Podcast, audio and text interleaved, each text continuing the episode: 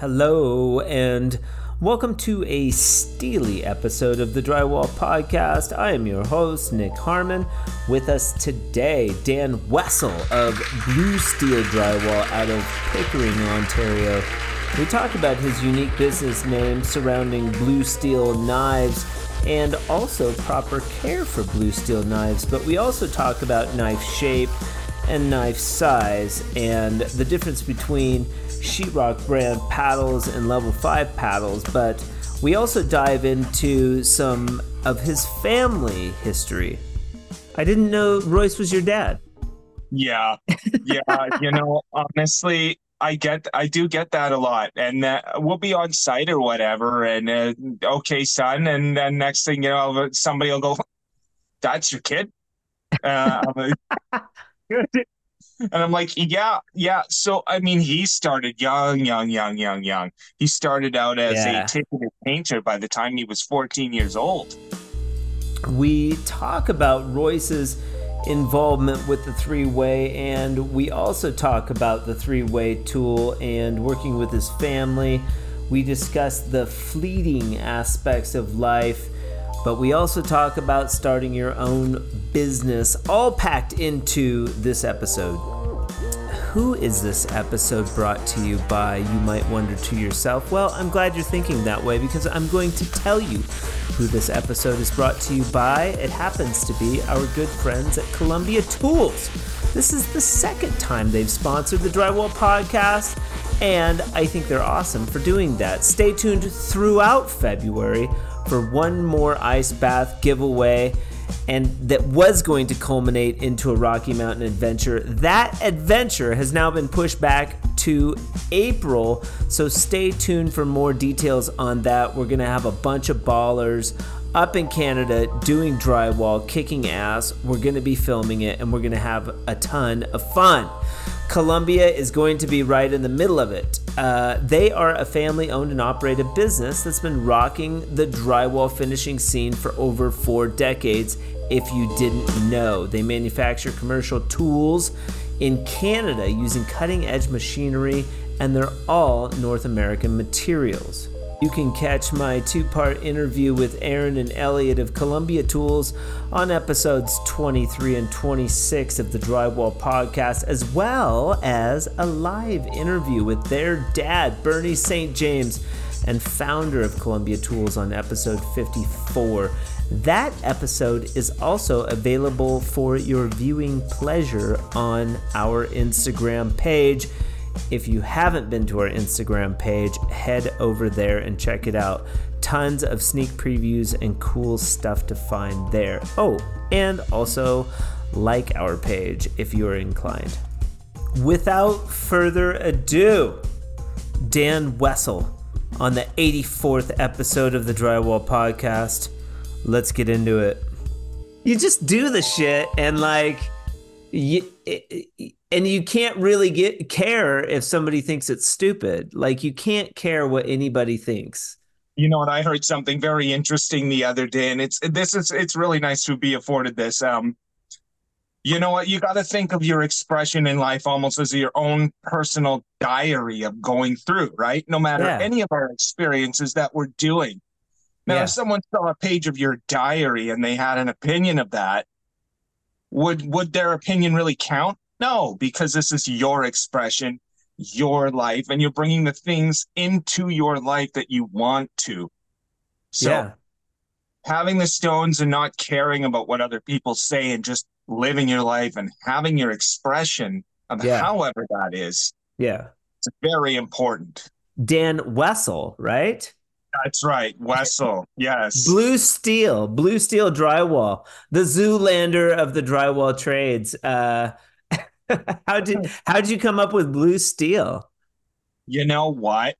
I'm going to be perfectly honest with you. The story behind that was was wanting something rather individual, you know? Something individual. Um I like to make the make jokes and stuff, do the Zoolander face. Really, honestly, okay to it, I was trying to think of something that could be like um, individual, um, something that somebody remembers or instantly can go, oh, well, I've worked with that guy. I know that name. instead of Good. less corporate. And at the same point, I also thought of something like um, blue steel, kind of like the blue steel knives that we work with, which at the time was my favorite tool to work with. Mine too. Doesn't burn anything, flexible, and generally speaking, a really solid, versatile metal to work with for our tools. Yes, I agree. I felt like blue steel tools, blue steel uh, drywall was There you go. was just mm, part of what I really enjoy. It's kind of like um, plus I also was like um, uh, making jokes like there's got to be more in life than doing ridiculously good drywall. That's pretty good. You know, just that's what I'm here for. I got, I got, I got the white lung, Pop. I got the white, I got the white lung. the white lung, yes, indeed. Oh man, I even thought about doing a working for the weekend while I was sanding away there. You know, Dude, you absolutely should do a, a blue steel working for the weekend. Uh, if you have not seen Zoolander, I encourage you to watch it. You got Owen Wilson, Ben Stiller. Uh, there's some, there's some. Uh, I mean, Vince Vaughn has a cameo. I don't think Vince Vaughn says one word. He just looks disgusted at his brother the whole time. He's just that's like, pretty much what it is. Yeah, no. Um, they got the guy in there that was doing the that, that was doing the uh, what happened, and then they got the other guy. Uh, so Will Ferrell was in there. That was another big name. Oh yeah, Will Ferrell. He's earlier in his career, and then uh, yeah, just a cast of characters in that in in that show. It's it's pretty funny. Uh, that movie, rather, Blue Steel. That didn't occur to me, but I am in the union and throughout with my broad knives. I'm a Blue Steel guy because I think early on I used a stainless knife and it waved on me. And you know, us drywallers, like that was it. It was like, okay, back to the blue steel. I like how the blue steel holds a nice subtle curve. Um, and that might just be me, but you know, and you got to keep them clean and you got to dry them off. And the dudes in the union would spray them off with like WD. Uh, do you do all that? So keeping my blades oiled and stuff, yes. If I had a, if if I had to say so, I really do like how that works and keeping them oiled. You know, it's kind of almost like what we you could almost take it back to um to swordcraft and how they used to take care of their um their tools was was um oiling the blade is a great way to keep it from um rusting as well as it also increases just just the lively the life of the blade because especially along the bottom where the blade meets the control edge um it can rust out there and you can get a pretty decent snap really quickly before even breaking that tool in Yeah, I have So, an old six inch, um, probably 12 years old. Now, the last several years, I haven't used it as much, but it's like my buddy. And you see these videos of these uh, six inches snapping right there. And I'm always immediately like, dude, you got to clean that. You got to keep that. That's the only place you have to keep clean, really, on a blade is that Uh-huh. little transition where the handle meets the blade. If you keep that clean and oiled, your knife will last a long, like forever. Like those knives will last forever, you know? the more you keep your not you know, like the more you keep your tools they'll keep you that's what Yeah. that is And I, I like, come on, I mean, think about it. especially the, the six inch, stop me if I'm wrong. It's like, you, like it takes a long time to like work in a six inch, like get it to be where it's like, you know, your old buddy. And then it's like, oh, that's like familiar friend. I mean, a couple years, like, you you know, need a couple years at least to work the tool into to get it to a decent point i think that a lot of companies are trying to give that worked in feel though. They're really trying to give that with the tools that they're producing but it's true. Yeah. nothing happens uh, quite the same as if you're sitting there working the tool in. It, it's like yeah it's your best friend. It's there the entire time. It's reliable and then if that goes it's like you're losing an old friend it really is Where do you keep your uh do you use so there's some discrepancy between some people use a 4, some people use a 5, some people use a 6. We all have the small knife with us. Uh it seems like that's pretty standard. Do you where do you keep your uh well what size do you use and where do you keep it? Do you keep it on your side? Do you keep it in the back? How do you do that? I keep, yeah, I keep my five inch knife on the side. See, you're a five, five guy. My go-to. I'm a five guy. So yeah. Thing is, is four, five, six sees an awful lot of play in my work. Like four, five, six. That's what I like. And um, I like a couple of different six inch knives too. Not just so like there's the stainless steel knives that we use, of course, um, regular design. I use the tapered design, so I don't use the bell shape, right? So there's only a slight difference between them, but um, how they act inside of the corners or wherever you're working, the characteristics of the knife change completely. What do you mean a tapered design? So like there's the bell shape, right? I yeah. wish I brought my knives out. So there's okay. like a standard shape knife. It's like this down and it bells in, right? Yep. Yeah. So whereas a tapered knife, A. Richard makes these tapered knives and they come out and instead of going down and in, they go backwards towards the blade oh. directly from the point. Oh, you know that did never even occur to me. Honestly, it's it's part of my uh, part of training. My dad, my dad was uh, I grew up with that. So there you go. I um always stick with the tapered knives, tapered five and six. It's harder to get a tapered four, but okay. A. Richard does all of the knives in taper. So I really like that. Yeah, like three inches are almost all tapered, right? Always. Yeah. Generally speaking, you don't get a bell on that. And then you get an interesting sort of take on the three inch. You can get it straight or you can get it in a sash knife shape. So sash knife or a sash paintbrush is on an yeah. angle right, yep. from the tip.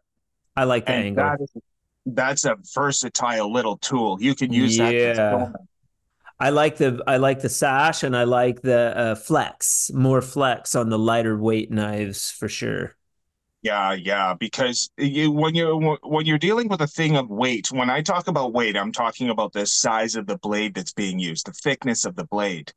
So I like a lightweight blade or a, or a flexible blade because well, because the surface area of the knife is so small, too much pressure, you know it works. Yeah, you know yeah. how you know what happens. And with a flexible blade, it's very easy to finesse that.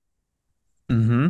Yeah. Um. In the sealer with Fresco Harmony, we actually used plastic blades because it's so flexible that it doesn't gouge or cut in when you reintroduce the moisture of the sealer to the color joint compound, it sort of reactivates the mud like wet sanding, but with your knife.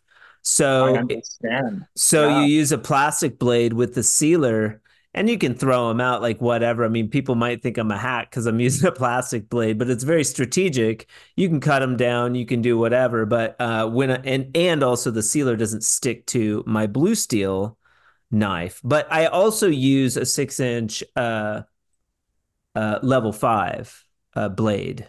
They make a really good six inch with the red handles. Like I really yes. like those. Those are nice. So it's a good lineup of tools. It's a good lineup of tools. Yeah, yeah. Um, um, they don't do everything right, but I also love their uh, mixer, their uh, whip the the oh, level five whip is fantastic. I've had a chance to use all the whips, and honestly, I've centered around using the the USG, the sheetrock one. Yeah. yeah. That's the one that I stick to.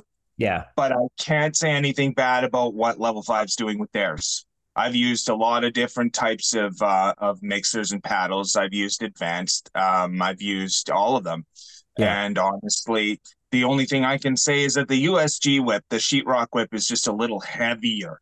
So it's mm-hmm. a it's a big piece of steel you're putting in your pail, but God, the way it throws everything together into the middle yeah. of your pail. Yeah, yeah. With, with limited amounts of air, it's a big difference. Yeah, the faster you spin your mud, the better. I've learned. Uh, so you want to whip it up quick. Now with the color, it's I want to whip that up as quick as possible because you can sit there like whipping the shit out of your mud um, that sheetrock brand worked. That my only criticism was the resistance on the drill, and I actually talked with Scott Murray about the design of the level five, and that was a specific part of the design. So, and you can feel it, the torque on your drill because the paddle the, the paddles are flat versus like, you know, and they both whip about the same. The criticism to the level 5 that I have is that it's really hard to clean where that sheetrock you can just brush it off. But that level five mixer is like impossible to clean. You have to like get in there with a rag or something and clean it out. Or have a spray station. Yeah, or have a spray station. Yeah. But the thing is, is sometimes that's ill afforded because do we have a lot of room sometimes where there's a hose or where mm-hmm. there's a this, but you can get like a recirculated. But again, tools. It comes down to tool needing tools for it. But yeah, I do know what you mean by having the difficulty to clean um, the inside of those tools, clean the inside of those uh, paddles, and we want our materials clean. So we do want an, um, uh, a mixer that's easy to easy to stay clean. Now, before mm-hmm. you get too far on this, I wanted to talk about uh, plastic knives for a minute there. Sure. I personally think that plastic knives are a versatile tool and they're very useful to have in oh, your yeah. kit. Oh yeah. And anyone who uses them, I use them for wiping my tapes sometimes. Like oh, interesting. Uh, wiping tapes with plastic knives, you're guaranteeing well that if you're putting too much pressure on your blade, there's a bit of forgiveness in that, you know? And yeah. it's very interesting how you should note that you're um, using it on your sealer on top of your material because your materials underneath that sealer won't bind and pull when you use a plastic knife. Mm-hmm. Pulls less. You could still get pullage, but it's well, it's uh. Well, if it dries out, I would assume as it starts to dry out, you're going to run into that problem. Yeah, yeah. Um, yeah, people will be like, ah, I get some pull marks, and sometimes you'll get little pull marks. Now with the color too, you'll see those pull marks. So Jock will get a couple of those where we have to go in and like faux them out with paint. So with the colored mud, you run it, you start running into a whole series of other problems, you know, because you're not painting over the surface, you're leaving it done. So you don't want any you don't want any little blemishes, nothing. Like for instance, too, if I get a little speck of something in the colored mud as I'm sealing, like white, sometimes the sealer will harden and you'll get little white chunks. Like I carry my metal six inch on me to pick those out. Because yeah. if you rub them out with your finger or something, or like it, you'll see a mark on the wall. so it'll change you, the texture of the finish. It will. You have to be conscious of a lot of other things. Whereas if you were, you know, you can get a black mark on your finished drywall and they'll paint right over it. You know, it doesn't matter. Um, but any marks on your surface with the fresco, you have to be mindful of all of that, especially with a whiter finish. So it's still drywall, but it's just like kind of like a, another it, it introduces this whole other element. Um, it gets away from being um, an industry finish into being like a artistic expression, like an artistic right. finish. It, it it starts to blur the line and gets us guys that are used to doing it for a construction yeah. into expressing ourselves in an artistic way. Absolutely, I couldn't have said it better myself. I mean, it, it, yeah, it pushes again that that uh, comfort level where you're doing something new. It's like oh i don't know if i can do this. It's this is like you know and i and i'm always like well you do it every day. Of course you can do this. Like it's it's the same medium you're already using. You're just adding color and doing it in a different way you know? Um, so it's a unique product that's great to work with you know we we got to back up though. We got to get into some of the history of Dan Wessel. Uh, we you let me see here. You mentioned that real quick. Your brother worked with Steve. Works with uh, Sean. Those guys are working together now, or something. Yeah, they they they're doing really good together too. Are they're they producing content? You know okay. what? Yeah. I think I think they're doing very good over there. I'm really happy for my brother and I'm happy for Sean because I think that both of them are influencing each other very well. Very positive connection they have there. And, Why? You know, how come you and your bro don't work together? WTF? Different, um, different energies, uh, different ways of doing things. I have great Yeah. respect for my brother as a tradesman, Cool. but we do things and we approach things differently. Okay. So, both, uh, I honestly feel we're both highly talented. You And with, just- with you being a little better. Right. A little. A little. know? You're a little better. Don't take it personally, man. uh, I think honestly, what it comes down to is strengths and weaknesses, Nick. But I have worked with my brother in the past before. But the thing is, is my trade and the way I've done things, I've always wanted to focus more on the artistic side of things Okay. instead of uh, so trying to. So sometimes I'll take a little longer than than some things will um will will um warrant. You know what I mean? And that Yeah. can be frustrating when you're trying to make a. Uh, so I had some things to learn. I had to Yeah. learn to pick up some speed. Had to learn to pick up some production instead of because my background is custom homes. Uh, custom okay. homes right from the get go. So I'm used to working with small, little, tiny um, articulations and and sanding and and sculpting and stuff. And that that's just not what we do in subdivision, and that's just not what we do Yeah. in. Uh, in in um in areas where we need to make some money. So I think honestly the difference there is just speed and production, which I've picked up a lot more. A lot more. So we don't really Go ahead. Sorry. I was just gonna say that we don't really work together not because we can't, but because we have different ideas. Okay. Um, you're close with your bro though. You guys are buds. Yeah, I'm I'm good with I'm good friends with my brother. I haven't um you know how life gets. He's got his own family, I've got mine. And um but yeah, whenever we're together, it's laughs. So, you know, it's laughs and Good, enjoyable good. times. My brother's got a great sense of humor. Good. And I really enjoy listening to him um, on his podcast. He had a really good, solid go during the during the Christmas holidays. He had like a really cool podcast show that he was inviting people to, and you know, Wait, wait. Yeah. Your brother had a podcast show?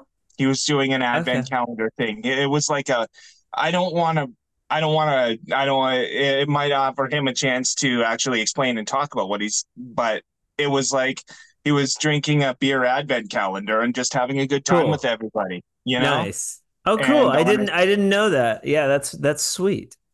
yeah, I thought he did a great job with it, inviting family out, talking about things, and, and just talking and just generally um, keeping things really casual, which is what he's really good at.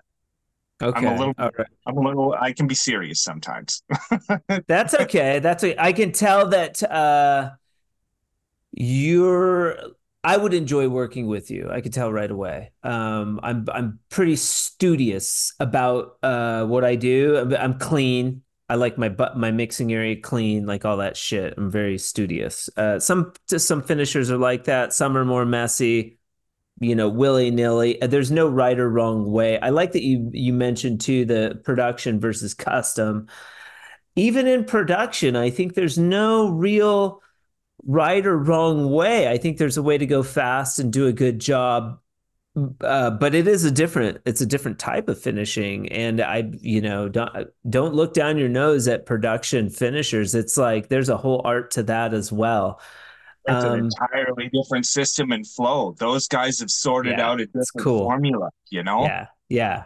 Um, so your dad was a drywall finisher. Was he the first drywall finisher in your family? Yes, and he um and he taught all of us. There were like five boys all together on in our family. Shut up. Do you got four bros? Yeah, it's really cool. It's really cool. It's a it's a big family. Um, all bros. Um, my my dad had two boys, and we came with and uh, we met Royce. I would say about I was about twelve, and my brother was ten, something like that. And um, from that point forward, yeah. So my dad was always big on get having a trade, having a job, being able to um, do these things. So we started right out of high school. Okay, and you're talking about Royce from the three way, right? Yeah, Royce three way. That's my dad, Royce Lennox. That's okay. the, that's all product. right. Okay. It's all coming together. I didn't know Royce was your dad. Yeah, yeah. you know, honestly, I get, I do get that a lot, and uh, we'll be on site or whatever, and uh, okay, son, and then next thing you know, somebody will go, "That's your kid," uh, and I'm like, "Yeah, yeah." So I mean, he started young, young, young, young, young. He started out as Yeah. a ticketed painter by the time he was 14 years old. But uh great guy, just such a nice fella. Yeah. No, it was it was really cool. It was an interesting um sort of um it, it was an interesting childhood being with him. That's for sure. Out of the box thinker, has a different way of approaching things, and I feel like I uh, definitely benefited from that. And you where do you fall in the uh in the five boys? Are you in the middle? Are you youngest, oldest? Second youngest, my uh Steve being the youngest, so I don't know. I feel like I'm close enough to be a middle child. Okay. almost. So so I have my eldest brother, um, so my older two brothers, which would be Royce's oldest sons. Um, uh, those uh, um those uh, those two are really cool. I don't get a chance to talk to one of them as much because he lives out in Saskatchewan, but I saw Trevor not too long ago. Trevor's my other brother. Uh, Trevor, Okay. and, and you know what? He was extensive in growing up uh, in in um, teaching me the trade. My brother and I the trade. Okay. And um, so he's always been in our lives, um, always been around. It's and um, so uh, other brothers I don't see a lot. My my two older brothers, I don't see them. My eldest brother, and then my uh, and then my other brother. Uh, his name is Zach. I don't see him very much at all. I'm getting So- like a half brother vibe from these yes, guys. they are half brothers. Yes, because they're my my my dad. Um, uh, so how it works was was uh, yeah, my mom uh, met Royce like a long time ago, and um, he had two boys, three boys, and uh, we came into the family, and um, we uh, that was about. I was 12, so geez, that was a number of years ago. And Yeah. then um, but you know it was very accepting kind of situation it was a very open situation from where we came from Okay. And it was a bit to get used to Yeah. you know bit of culture shock Yeah. so but at the same point it was also really cool it was really really cool these so these are half brothers but um Is Yeah. your mom and Royce still together? yes they are Okay. Yes, they are. And um, yeah, no, it's so they're home. Uh, they have their own house, and everybody's kind of moved on. Um, So you might be you might be sorry, go ahead. oh, I was just gonna say that Trevor, every now and again, he's living a great life. Comes down and sees us, and we get a chance to work with him. Cool. That's great. Cool. Cool. And uh Royce, does he always work with Steve or does he have his own gig as well?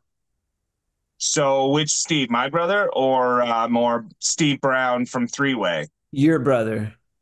Um, so my brother, um, they we have a decent working relationship, but at the same point, my brother likes to do things his way. So we we Yeah. normally just, you know, my dad works by himself to a large degree. We all kind of work by ourselves. Cool. You're all kind of similar. It's like you all understand, like, just stay the fuck away. Don't tell me what to do. I got my own shit. Like, I know how to do this. Like, it's it's gonna be fine.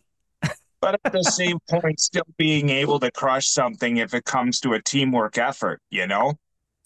Right, right. That's cool. That's a cool element that you have these like ballers to pull from. Um, and then my next question was going to be surrounding the three way. Like, you know, that's sort of Royce and the other Steve's baby, like whatever. Um, do, do how, how are you around this three-way concept? I interviewed Royce and Steve. It wasn't the best interview because it was like I had some technical issues and stuff. It was a little early on. I need to revisit those guys and talk about the three-way. Are you on board with the three-way? Is this a system that you adopt? Um, what's your, you know, because Royce was coming up using, he was like making his own three-ways and shit and throwing them up in the corners.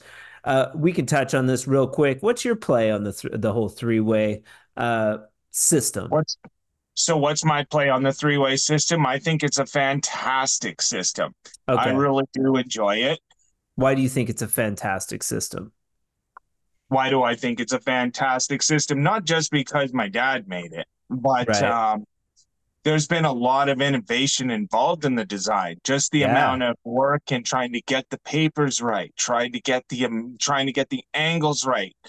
Um, it's a product that has spent an awful lot of time thinking about the small details that you don't understand unless you put yourself to the wall for as many years as my dad did.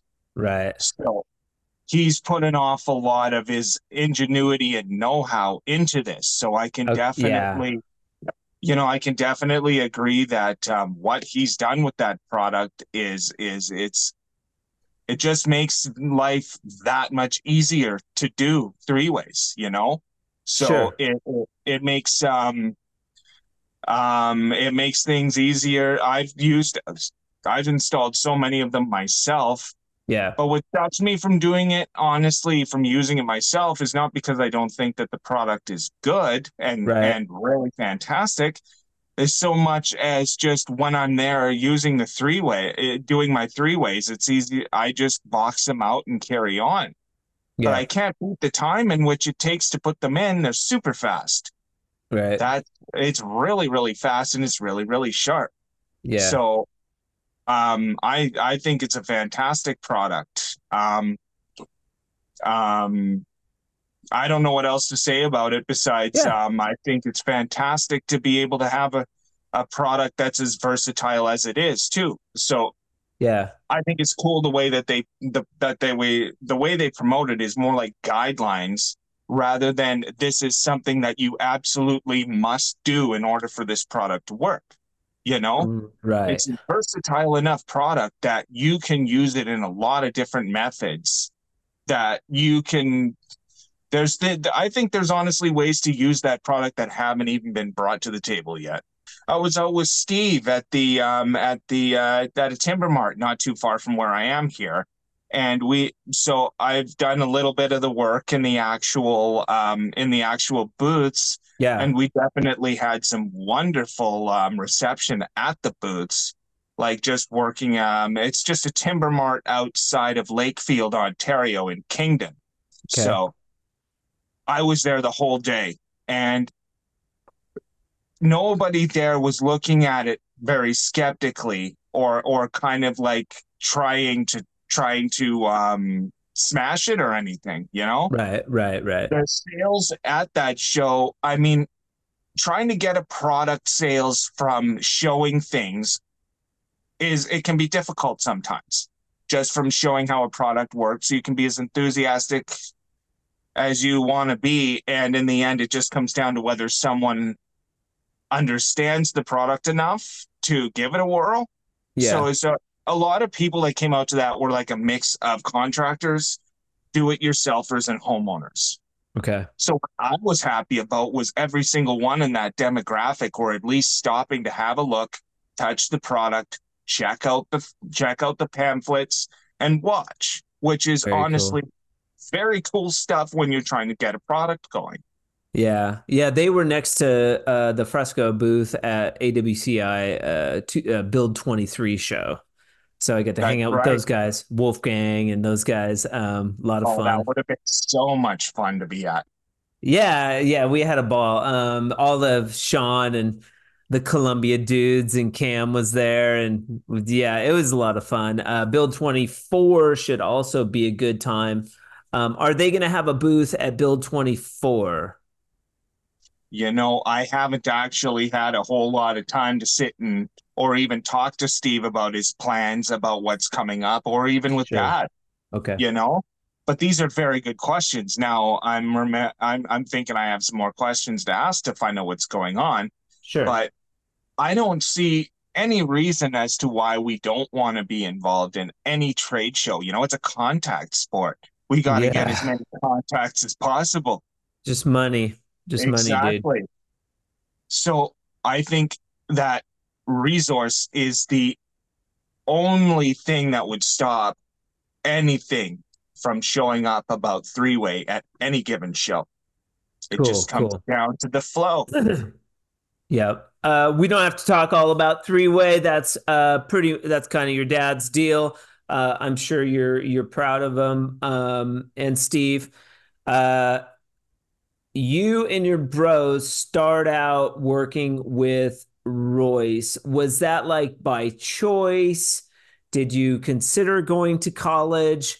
Can take me through your first sort of uh, years in the trade, and then we'll get into maybe how you split off onto your own.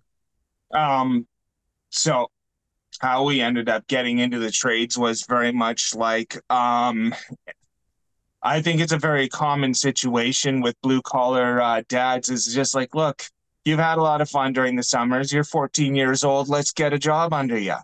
My dad has always been a big, big supporter of listen, understand and have a job. And I think that really um, evolves us to be able to start young in a trade or whatever. I did consider college. I did want to go to college.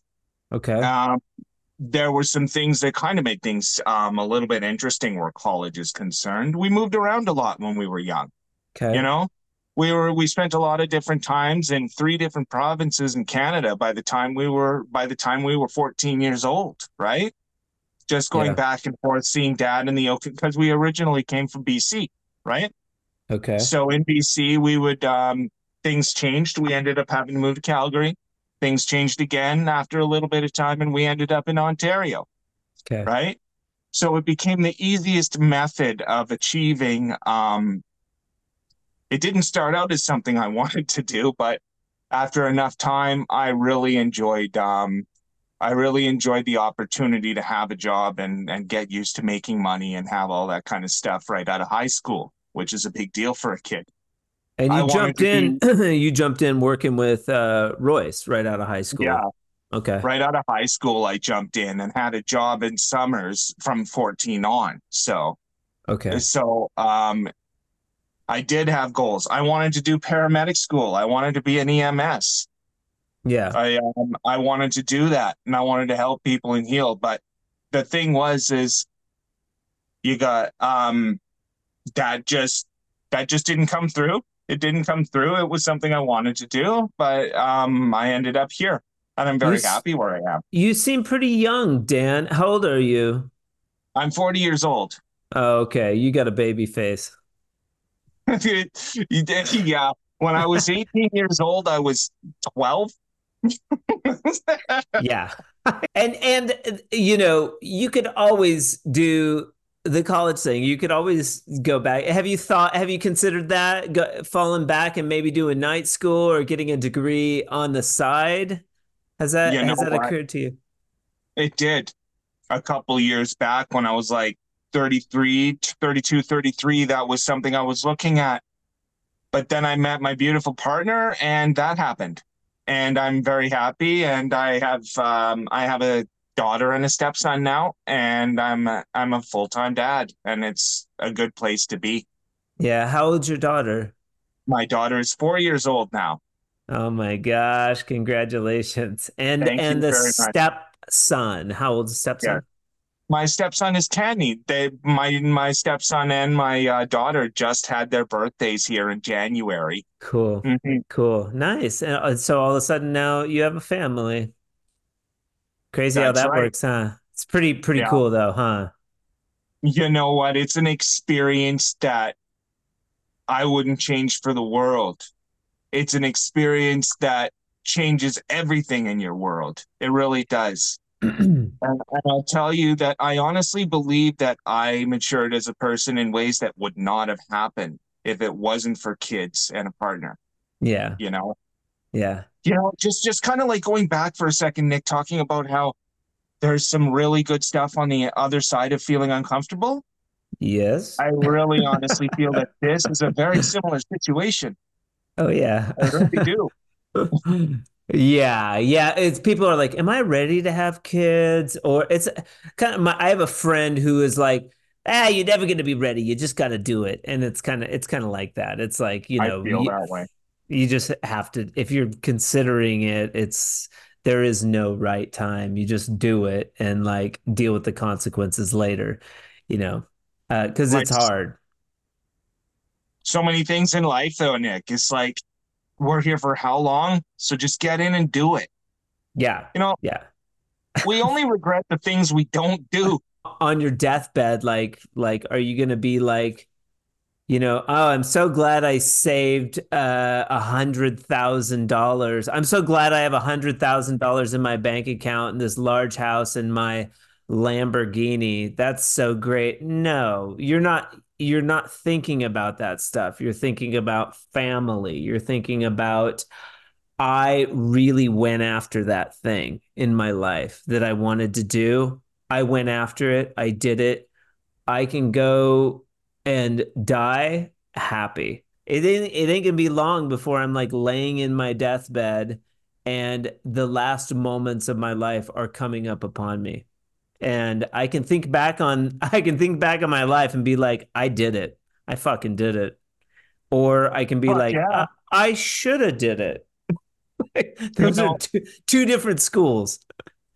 And that I should have is a painful thorn after a number of years. Oh yeah. You just that little tiny I should have in your mind there that just poisoning everything. Give me a no, we Yeah. gotta do things when we're here. Yeah. Yeah. do things when we're here. We gotta market that product. We gotta Yeah. spend that money on getting that forward. You know, Yeah. we gotta do the art, we gotta do the expression that we have in our hearts. We do That's right. we have to.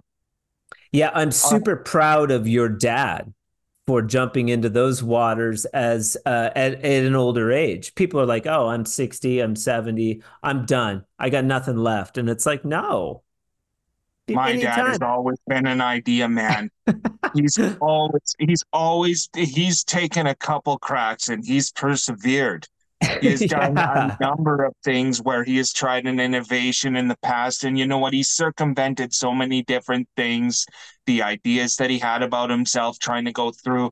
You know, he did a great job. Um, we tried to get another product to to um, to uh, to go, but ultimately, wider pockets dealt us a hand. It wa- was uh, flush mounted um, vent systems, flush mounted. Ah, w- okay. He had his hands in there, right? okay. We had yeah. some beautiful prototypes, and we were moving that forward too. okay. But so, so I applaud my dad, and he was like, he was in his late fifties at the time, trying to rock that out too. nice. You know, Yeah. he's always been an idea that way, an idea man that way. You know, right. I think he's hit a home run with this three-way one now. Yeah. Yeah. Um, okay. So how many years or how much time do you spend with your dad before you're like, I gotta go out on my own, man. I'm tired of the way these guys are doing it. I gotta, I gotta, I gotta do it my own way, Dad. I gotta like, I gotta forge my own path. You know what? I stayed with dad till my late twenties. Okay. almost so it's been about 10 years now that I'm on my own. Okay. I stayed with dad because I really believed in what he was doing and I appreciated the skill set that custom homes were giving me, you know? But I eventually needed to go off and do something else because I Sure. needed to learn. I needed to um I needed to find out if what my what I had as a skill set was going to cut it and you know Yeah. as does everybody. We need to find out for ourselves whether we can flex and actually fly, you know, whether we can fly, whether we can do it. Yeah. And I was comfortable to a large degree and I didn't want to be uncomfortable, so but but and eventually I had to be, you know? Uh, I had to be. yeah, yeah, you, yeah. There's, I, I feel like being an entrepreneur, running your own business, it is a series of being comfortable, being uncomfortable. Like, you know, that nobody's handing you a paycheck anymore. No, You, you No, gotta learn no to, you gotta hustle. you gotta you exactly. You gotta beat feet, you gotta hit the pavement, you gotta do some talking, build Yep. some relationships. Yes. And You know, that takes confidence to be able to even put yourself out there to talk to contractors, Yeah. you know? To be So- able to say, "Hey, I have something that that that I think you're really going to enjoy." But I took a more quiet quiet approach. I took a Yeah. more, okay, well, give me this job and I'll let you know what I can do based by what you can see. Was it difficult because you had Royce and Steve and you got these guys out there, they're working or whatever, and you're like going off and was Steve on his own at that time as well? Oh, my mm. brother became independent many years before I did. Okay, so many, he was like years. he was ready to get out on that skinny branch early yes, on. He so he was he, he was insp- inspiring to you as well. Yeah, it was. It was to a certain extent. Well, how long am I going to sit here and have things provided for me? You know, how long am I going to sit here? Uh, but no, I just, I eventually was, I, it almost feels like life came and said, nope, time's up. Did it, your dad, was your dad pushing you out of the nest in that regard? Or well, my dad's never been that way though. He's always he, been he liked having you. He liked having you there. Well, I was a useful member of the team. It's not like I was. Be- it's not like I was dead weight that was being pulled around. I was doing right, my job. Right. I was doing my job. He was very happy. I I reached one of the top finishers on his team at one point. You know, on the whoa, top whoa. finishers. What does that mean? In his How custom you... team. Okay, he he's got a little team, and you, there is a top finisher uh, category on your team that you can strive to get to. Yeah, Okay, walk me all through. Of, all of my all of the people that I grew up with, these tradesmen were unbelievable. Yeah, unbelievable tradesmen to work with, and to have the opportunity to work in custom homes. I knew that I was going to learn something there that I wasn't going to learn in production. So okay. I was happy to work along tradesmen of all sorts, Irishmen, Polish, um, yeah, French, all sorts of crazy talented people yeah. And it just felt to me like I had some wonderful mentors here. Yeah. So, and um, I was, and I, the one thing I know is after doing martial arts for as many years as I did, you always grow stronger by how stronger the people are that are around you, you know? Yeah. Yeah. So I saw an opportunity in it. So it wasn't just me just just looking for an easy ride either. I also f- had complete confidence. My uncle, my dad. No, but what um, does that mean? Uh, top finisher w- was it an actual thing that people aspired to get to in your uh, in your in this company? Well, you know what? It was more of an idea or a concept that I okay. saw. That you don't wear, you don't get a, you don't get a hat. You get a special hat on the crew that says top. I kind of wish. No, no, there you wasn't anything one. like that. You gotta make one. but no, I just it was just like because because my dad had so much skill. He he he handpicked and analyzed every one of the members on his team. You know. Oh, okay. So this was an honor that your dad bestowed upon one of the members of the team, top finisher, and you uh, reached that honor um and and kind of like just what i saw that they were doing you know okay. just based on two you know it was almost like i was paying attention to the social aspect and seeing how they were with those guys compared okay. to the other guys you know not that anybody was bad it's just you could tell that some guys was so he did he did have an idea of what he mm-hmm. wanted for a finisher and and the idea was to be a top finisher and the way i see it is is um versatility and professionality no matter what the case you know? Being able to do as many possible outcomes you know and and these guys they never daunted never daunted by any task. And personally i think it's like so if you get stuck in a little closet with 900 different types of um of of reveal or whatever and these guys are going in like it ain't no thing like a walk in the park and coming out the other end clean and smiling that's when I think that that you're a pretty damn good finisher. Yeah. And these okay. are the kind of guys that I was exposed to. Wonderful guys. so you branch out on your own. Do you call it blue steel right away? Yeah, I, I had that kind of figured out because dad's like, listen, we're going to get you a corporation. So you're a subcontractor. We're going to get that sorted out okay. and we're going to. All right, cool. Your yeah. dad wasn't like, your dad was like, no, you're staying by me. If you go out on your own, you're on your own you know it, not none of that competitive attitude. It was like no I'll, I'll help you out get started. Like how cool is that? He's always been an open guy like that. He's yeah, always like, been like that. a mentor. And, um and and really honestly it's like it's so cool to have the opportunity to have a teacher as good as he was.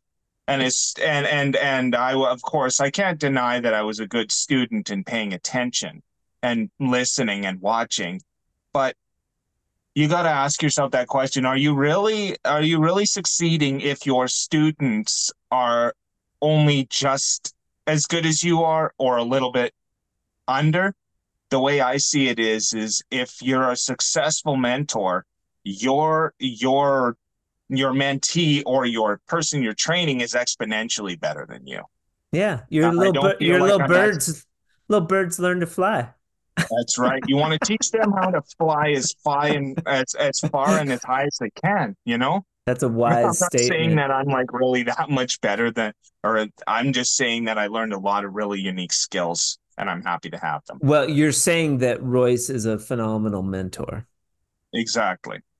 Um, and and uh, which makes perfect sense. I've met the guy. He's just a, a not only an extraordinary finisher, uh, innovator, but a very nice guy. Um, okay, so you go out on your own. Are we? I hesitate to ask at this point. Are we just a hand finisher, or do we use the tools, Dan? use like the box tools, the bazooka. Okay. No, All no, right. I use the tools. Uh, okay. I'm a hand taper though. I am a hand taper. I was getting a, I was getting this like super like hand finisher vibe from you there. Um, you know, I always kind of hesitate because there, there's no right or wrong way to do it. But these dinosaurs that are just hand finishing, um, no shame in it too. I, I give them a lot of shit as well. But like these tools, they do speed up the process quite a bit, and it's always an interesting uh, conversation. No, I hand tape. I do. Okay, but why? I don't hold any. Um, I don't hold any uh, fiction or fantasy that um, that I can cover a lot more footage with a bazooka. Okay. Um, it's an expensive tool, and I grew yeah. up using a super taper, so that's why I use it. Shut the fuck up. You're a slot box guy. awesome. And it's some of the best slot boxing you've ever seen. I like how you hesitate. You're like, I'm just gonna nod so that our listeners don't know my what I'm answering. If you're watching on YouTube, you saw the nod. now, my I never did the slot box, but my take on the slot box is that like Dude, you're reeling out 250 feet of tape in that box. You ain't stopping once, dude. You can go 250 feet. Like, no matter how messy you get, that's pretty fast. You know, if you have a wiper, you're like busting some serious footage with that slot box. As yeah, I've antiquated distance. Mm-hmm. Yeah, yeah. As antiquated as that system is, it's pretty efficient. Like, right? Yeah, yeah. Well, the thing is, is my dad and my dad Royce used it for many many years, Nick. Many okay. many many years he used that. But okay. when he's looking, but but he saw a group of guys come in with the super taper and knock his time by two hours. And he's using, and he at the time was a was the one of the top again, yeah, very let's just say very proficient with his with his tools. very right. proficient. And um, I honestly believe that you can do a uh, you can do a hand taping system that isn't messy, not completely messy, that isn't yeah. too much weight, that's quite easy to deal with, and does a very good clean job. And I um I just think that if if um if Royce felt that he wanted to teach me the bazooka, he would have but right. um, it was it was super taper, and I'm happy. But yep. at the same point, I'm not opposed to learning that tool. Yeah. So, Aaron, we got to get Dan a Columbia Predator. we got you a newbie what? here. We got a newbie here that's just going to crush it. We're going to do a blue steel video. Uh, Dan's going to have uh, a Columbia taper. um, that's funny. Your first day, what it's like watching a hand taper graduate to a different system. It's going to be an interesting go if I do ever pull that off. I'm interested in getting yeah. a little more time. But you know what? I always just kind of felt like I don't know. You tell me. How do you feel about the possibility of mechanical failure with that? That was always one thing I'm con- concerned with is uh, mechanical failure, Mhm. where a super taper, uh, it, it's Yeah. it's it's it's a no brainer. It's a no brainer. It always Yeah. seems to work versus if something goes down on your taper. Yep. Well, in your instance, if something went down on your taper, you throw the fucker in the closet and you go back to the super tape. So, Yeah.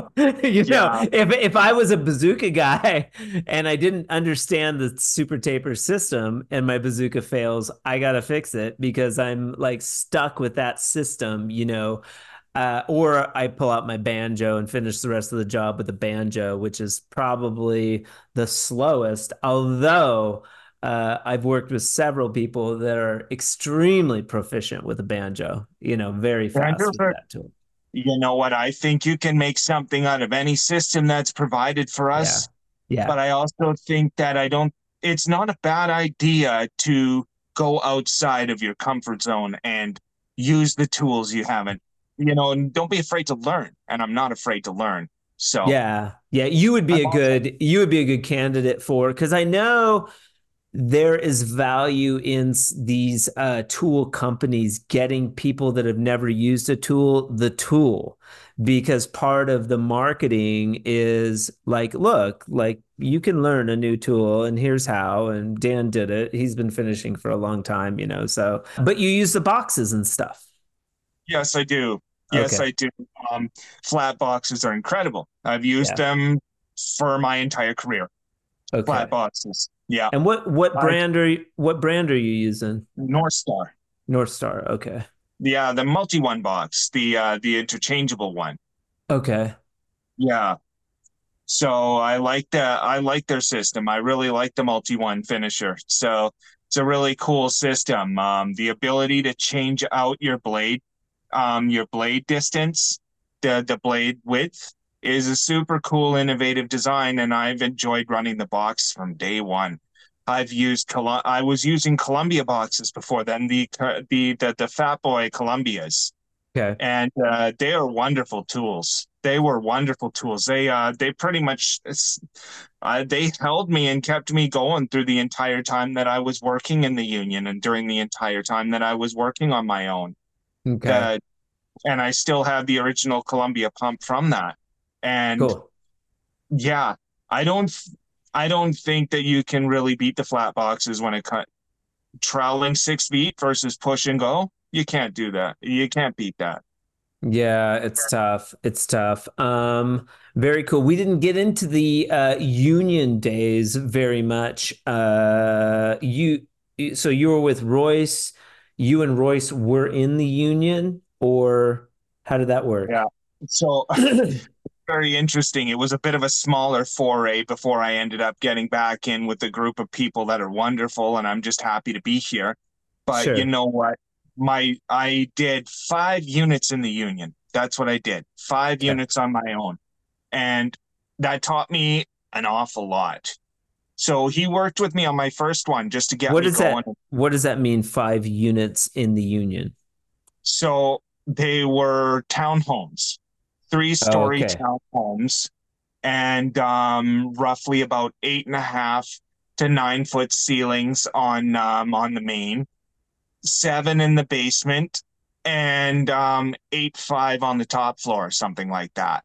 Okay. And um, then, of course, there was the big stairwells that were like 14 feet up from the stairwell, right? just just kind of like a, a basic hallway stairwell kind of thing it was really you know what it taught me is how much you have to sweat to do what those boys do you know Yeah.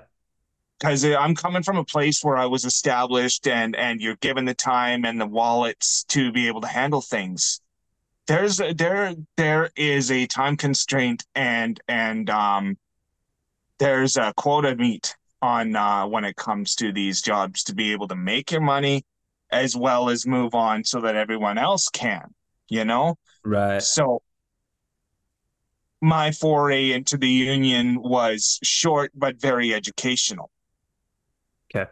And I have a lot more respect for what those guys can do. Yeah, it's easy to look down your nose at the union and be like, ah, those guys are just a bunch of, you know, time farmers and this and that. And uh, I worked in the union, and two things like they were they weren't lazy. You couldn't be lazy in the union because you'd lose your job, and then uh, they were good. Like they were like I the best finishers that I ever worked with were in the union. You know, like so well, for what it's I was worth. Really, actually quite happy with my result there too because I did these units and everybody was happy with what they saw. And I installed three ways in these units. Okay. Altogether done and said five units, about 400 three ways. And this was before the three way was a product, right? Mm-hmm. This was like just Royce tooling these three ways in his living room at night. we had uh, we had a couple of uh, we had a couple of them, and um, honestly, we had them done, and um, we weren't entirely happy with with the the product. But at the same point, I used them, and I was like still very happy, very thrilled with the results.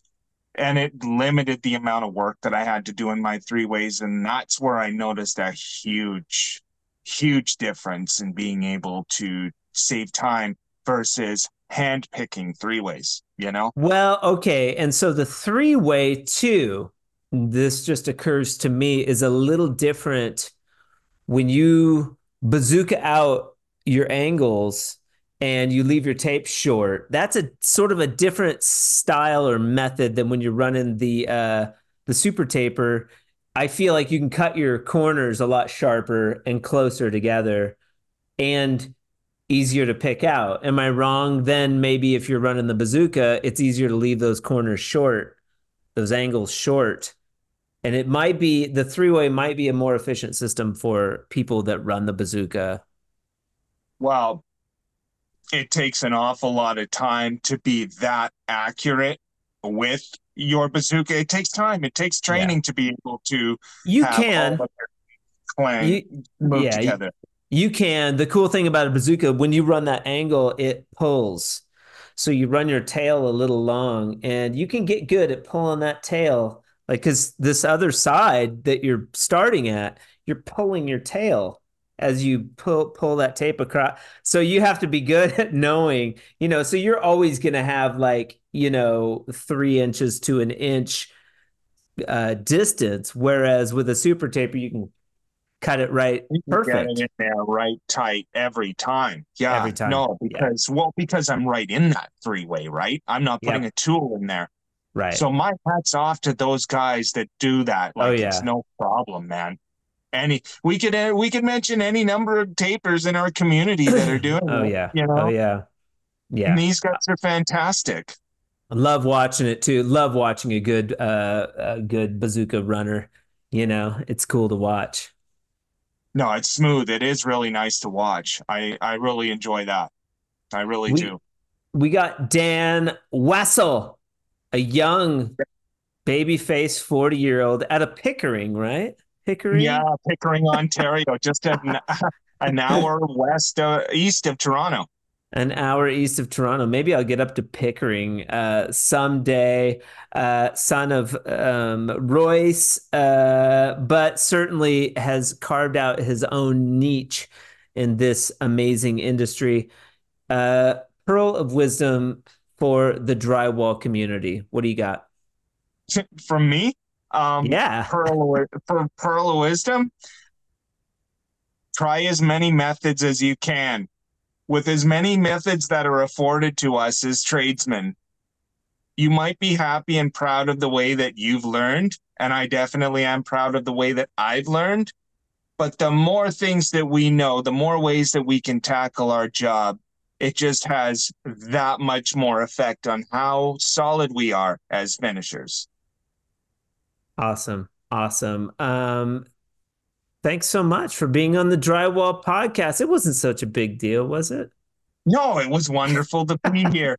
a couple of a couple of hiccups, a, a few a few nerves here and there, but yeah. do, ha, do you listen to the podcast? Have you listened to some of these? Yes, I listen at work.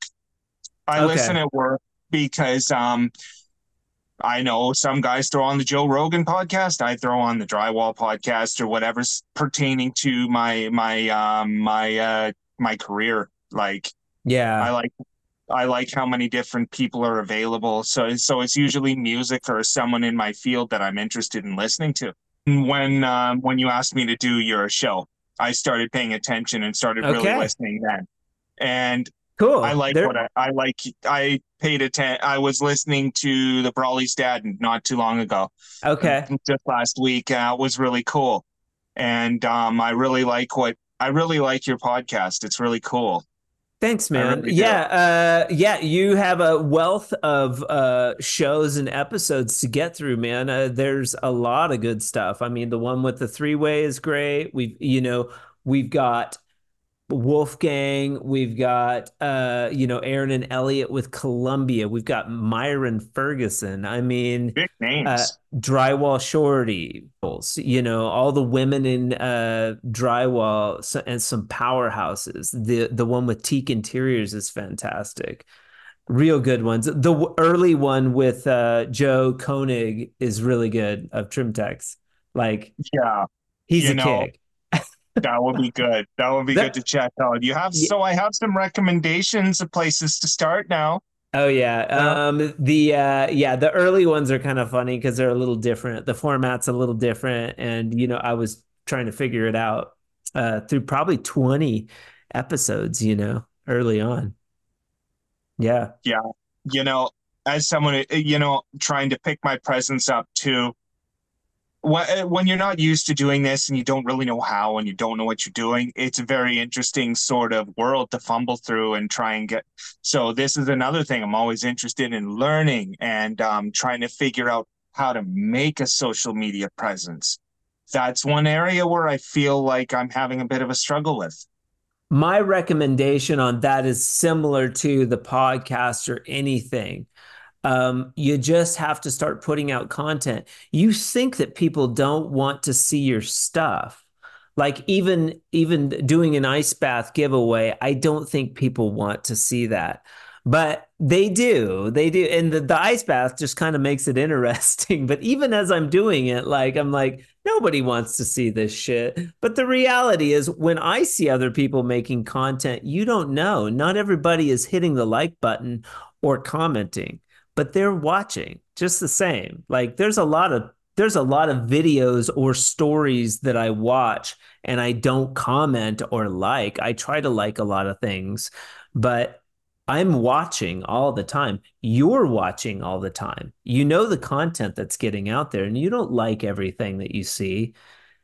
Take that into consideration when you're creating content. Just because they're not posting on it or liking it or you get one like doesn't mean that there isn't a hundred people watching your video you know? Like especially a blue steel video